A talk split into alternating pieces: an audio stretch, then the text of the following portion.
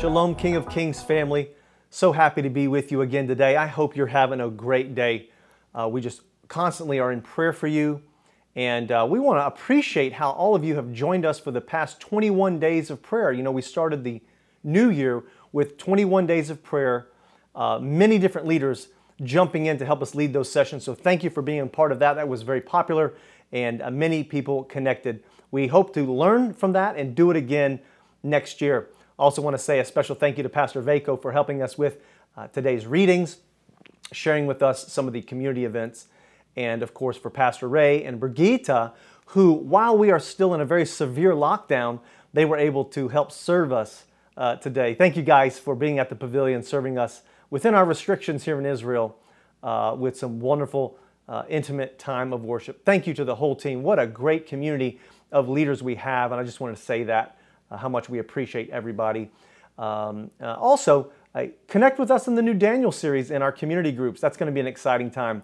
So we're uh, inviting everybody connect with us in those study groups. Now, listen, let's dive in today into the Word of God. We're going to be looking at uh, picking up in 1 Peter chapter 2. This is our life behind the shield study. So go ahead and turn in your, your devices. 1 Peter chapter 2, and I'm going to give you a quick recap while you're turning there. Uh, Pastor Ray did a great job uh, last week as we looked at Yeshua being the cornerstone, which is a stone that cannot be moved. It is the foundation of the house of God that's being built, and we are called to be part of this house. He also looked at the covenants of God that he made with the patriarchs are intersecting corner points with the life and work of Yeshua. Uh, kind of a description of how God is building this house, of course. We also know that the cornerstone example is expounded upon by Paul and by uh, Isaiah, the prophet. So we're going to pick up there. If you have your Bible, your devices, 1 Peter chapter 2. Let me pick up as we segue from last week into this week. 1 Peter 2, verse 7 and 8. Join with me. Now, to you who believe, this stone, talking about Yeshua, is precious. But to those who do not believe, the stone the builders rejected has become the cornerstone and a stone that causes people to stumble, and a rock that makes them fall. They stumble because they disobey the message, which is also what they were destined for. So, what do we first pick up here? We pick up that we, the believers, are called living stones and that we are being built into a special house called the house of God. And rather than stumbling over Yeshua as he offends many people or his message offends many people, instead of stumbling over that, Peter says that we are a chosen people and we're chosen for a very special purpose. Now, if you look at the context of this writing as we did in the opening of the series, we need to learn who is Peter talking to? Who is this chosen people? Uh, who are the people have this special purpose? Well, the next verse helps us to understand that we're looking back to uh, all of the believers that this book is written to in a variety of places in the region at the time of the writing. So it's going to many congregation and many congregations, and it's going to many people. So let's pick it up there, same chapter, 1 Peter 2, verse 9 and 10. But you are a chosen people, a royal priesthood, a holy nation, God's special possession, that you may desire the praises of Him who called you out of darkness into His wonderful light. Once you were not a people, but now you are the people of God. Once you had not received mercy, but now you have received mercy. So let me give you the first key phrase today in this study. Even as precious elements of a new house are selected, we are chosen by God to be key ingredients in His house. So remember, what's the analogy? That Yeshua is the cornerstone, and on top of him, we, the people of God, with a special purpose, are being built. That we intersect with the prophets, we intersect at the corners with the covenants of God made with the patriarchs. We're all part of this house that God is building. But just like a new house that's being built, has special things that are chosen, special materials and ingredients and elements to the house. They're chosen by the house owner and the house builder. So God looks at us the same way and He says, I've chosen you as a special possession. You know, uh, I come from a family of builders, as I've told you many times before. Um, my father, two of my brothers, my nephews, they're builders. They build houses. Uh, I have two sisters that are both real estate agents and a sister in law who has recently become a real estate agent. I've got uh, uh, people in my family that are interior decorators. Between all of us, we can get a house both planned, built, decorated, and sold. And one of the most fun parts about the house is when people get together and they get to select all of the special elements, ingredients, and materials in the house. How, how will you uh, paint the walls? What color will they be? Will there be wallpaper? What kind of tile or carpet will be on the floor? What kind of fixtures will be in the bathroom and in the kitchen? And it's fun to pick all of these things as we're building a house. But that's exactly what Yeshua did for us. He looked out across the landscape of his children, those that believe, those that Peter is writing this to, and he says, You are a special possession. I'm building my house, and I want you to play a special role in what I'm building. And that's really the analogy that's being emphasized here. So we go back to the text. What did he say about us?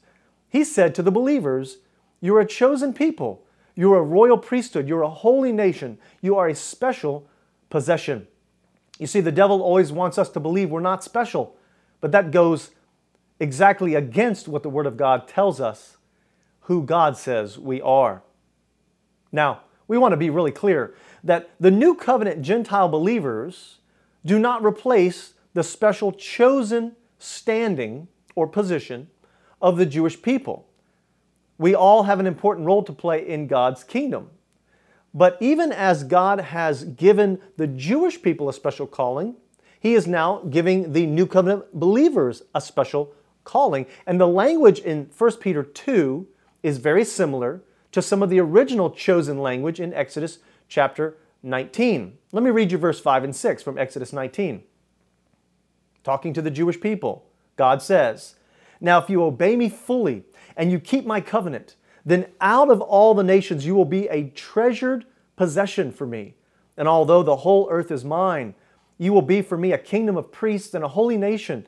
These are the words you are to speak to the Israelites. So you can see how similar the language is between the Jewish people in the original ancient nation and God's covenant with them, holy nation, treasured possession, pulling them out of the nations to be something special, and that language is so similar to 1 Peter chapter 2, where we're called a holy nation, special possession. We are called chosen, a royal priesthood. That is spoken to the new covenant believers, both Jew and Gentile. So we can receive that blessing today. Let me give you your second key phrase today in this lesson.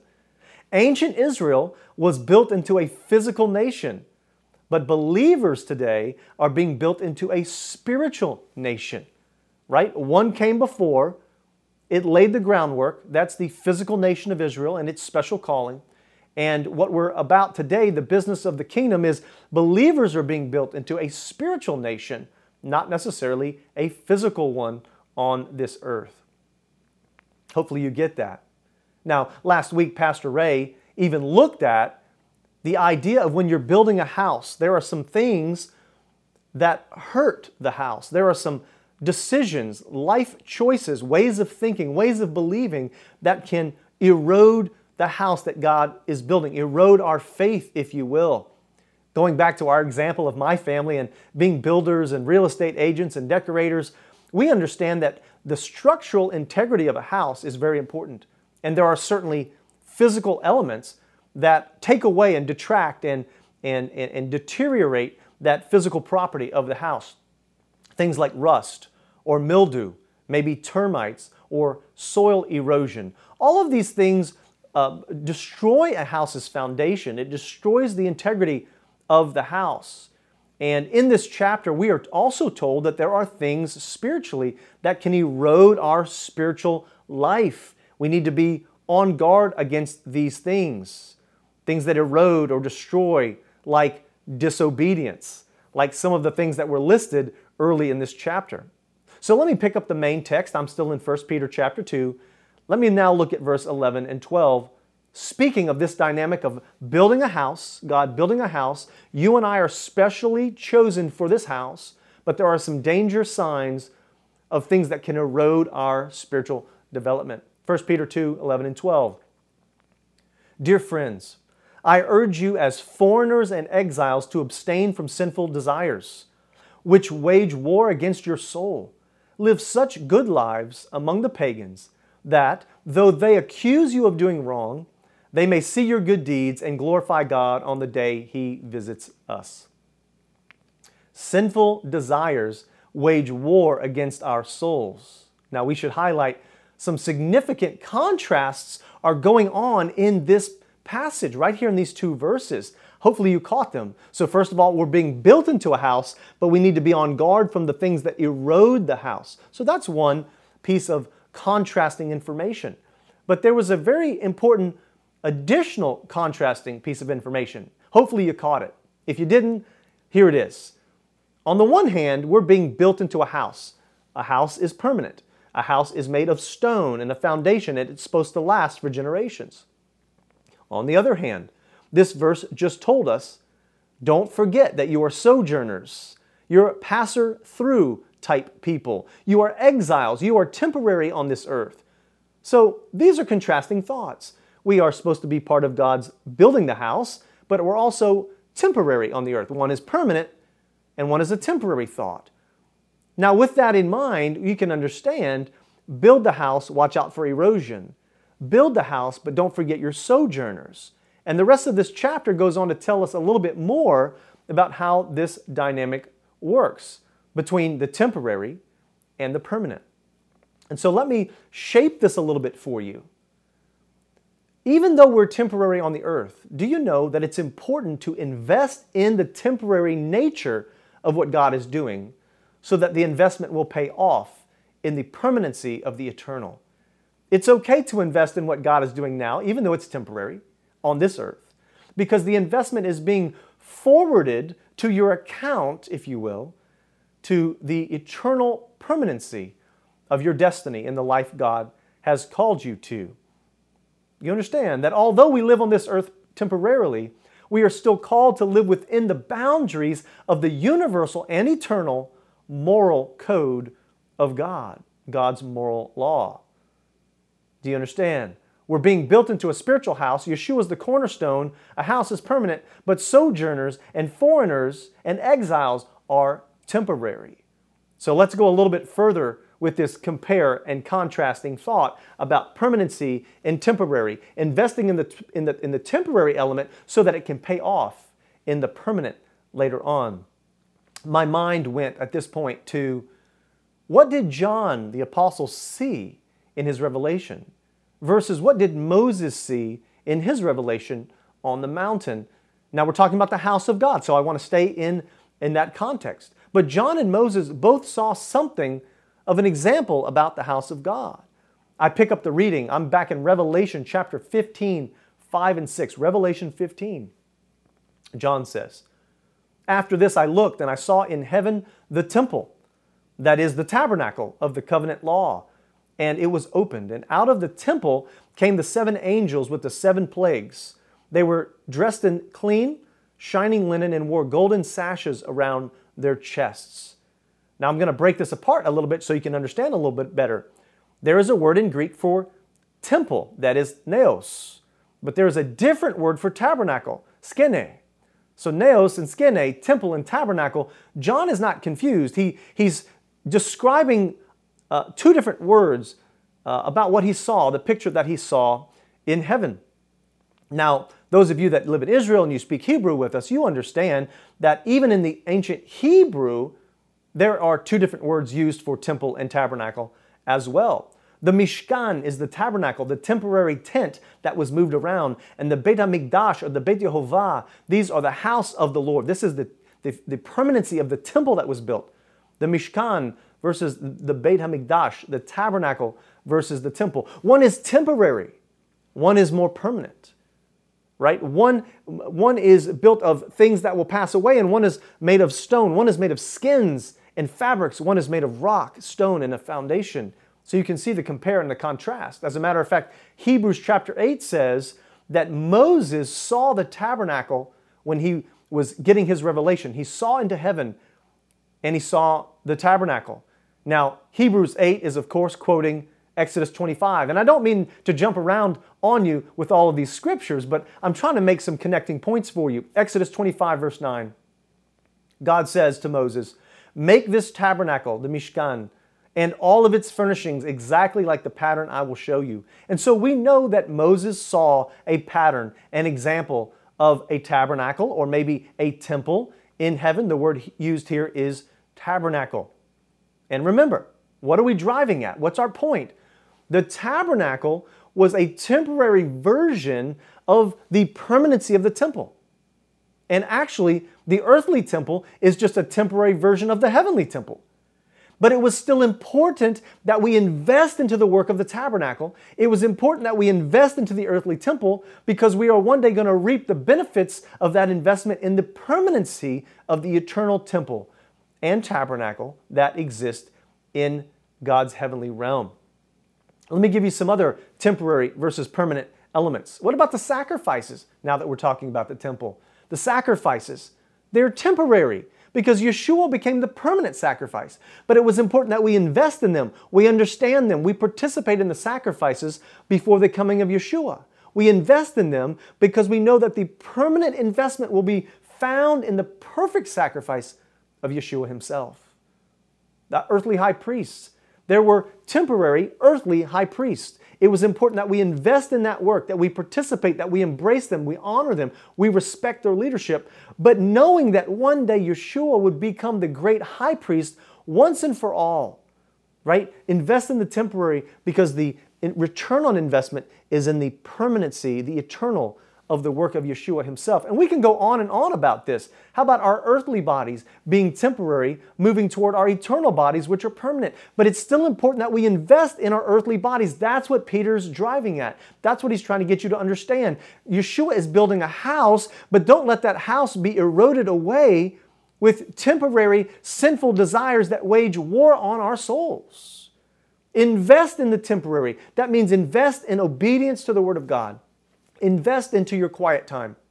Invest into the scriptures. Invest into your prayer life and your community group here at King of Kings with us and our congregation and the broader King of Kings family. Invest in what we're doing. Even though it's temporary, it still has value because this temporary investment is going to pay off in the eternal. It's going to pay off in what God has called you to do and to be in your final destiny. All of these temporary versus eternal effects. Now, let me remind you of our series, Life Behind the Shield. And toward the end of this chapter, Peter speaks not only living a life of obedience, but also he looks at the possible suffering that we may have to go through, just like Yeshua went through. Same main chapter, 1 Peter chapter 2. Look at verse 21. To this you were called, because Messiah suffered for you, leaving you an example that you should follow in his steps. So, what are the steps? We should follow in his steps. What are the steps? There's two. Walking out obedience to God's ways, Yeshua did that, and being prepared to suffer, even if we suffer for doing good. Same chapter, verse 20. But how is it to your credit if you receive a beating for doing wrong and you endure it? But if you suffer for doing good and you endure it, this is commendable before God. At this point, what is Peter trying to do? He's tying together all of the lessons for the believers. The temporary season on earth, he says, is training for us. It's training for a permanent home and a permanent destiny in the heavenly places with God in his eternal life that he offers to us. So let me move to a close here. Let me wrap this up. Let's go back to Peter's original dialogue in chapter 1. Today has been about chapter 2, 1 Peter chapter 2.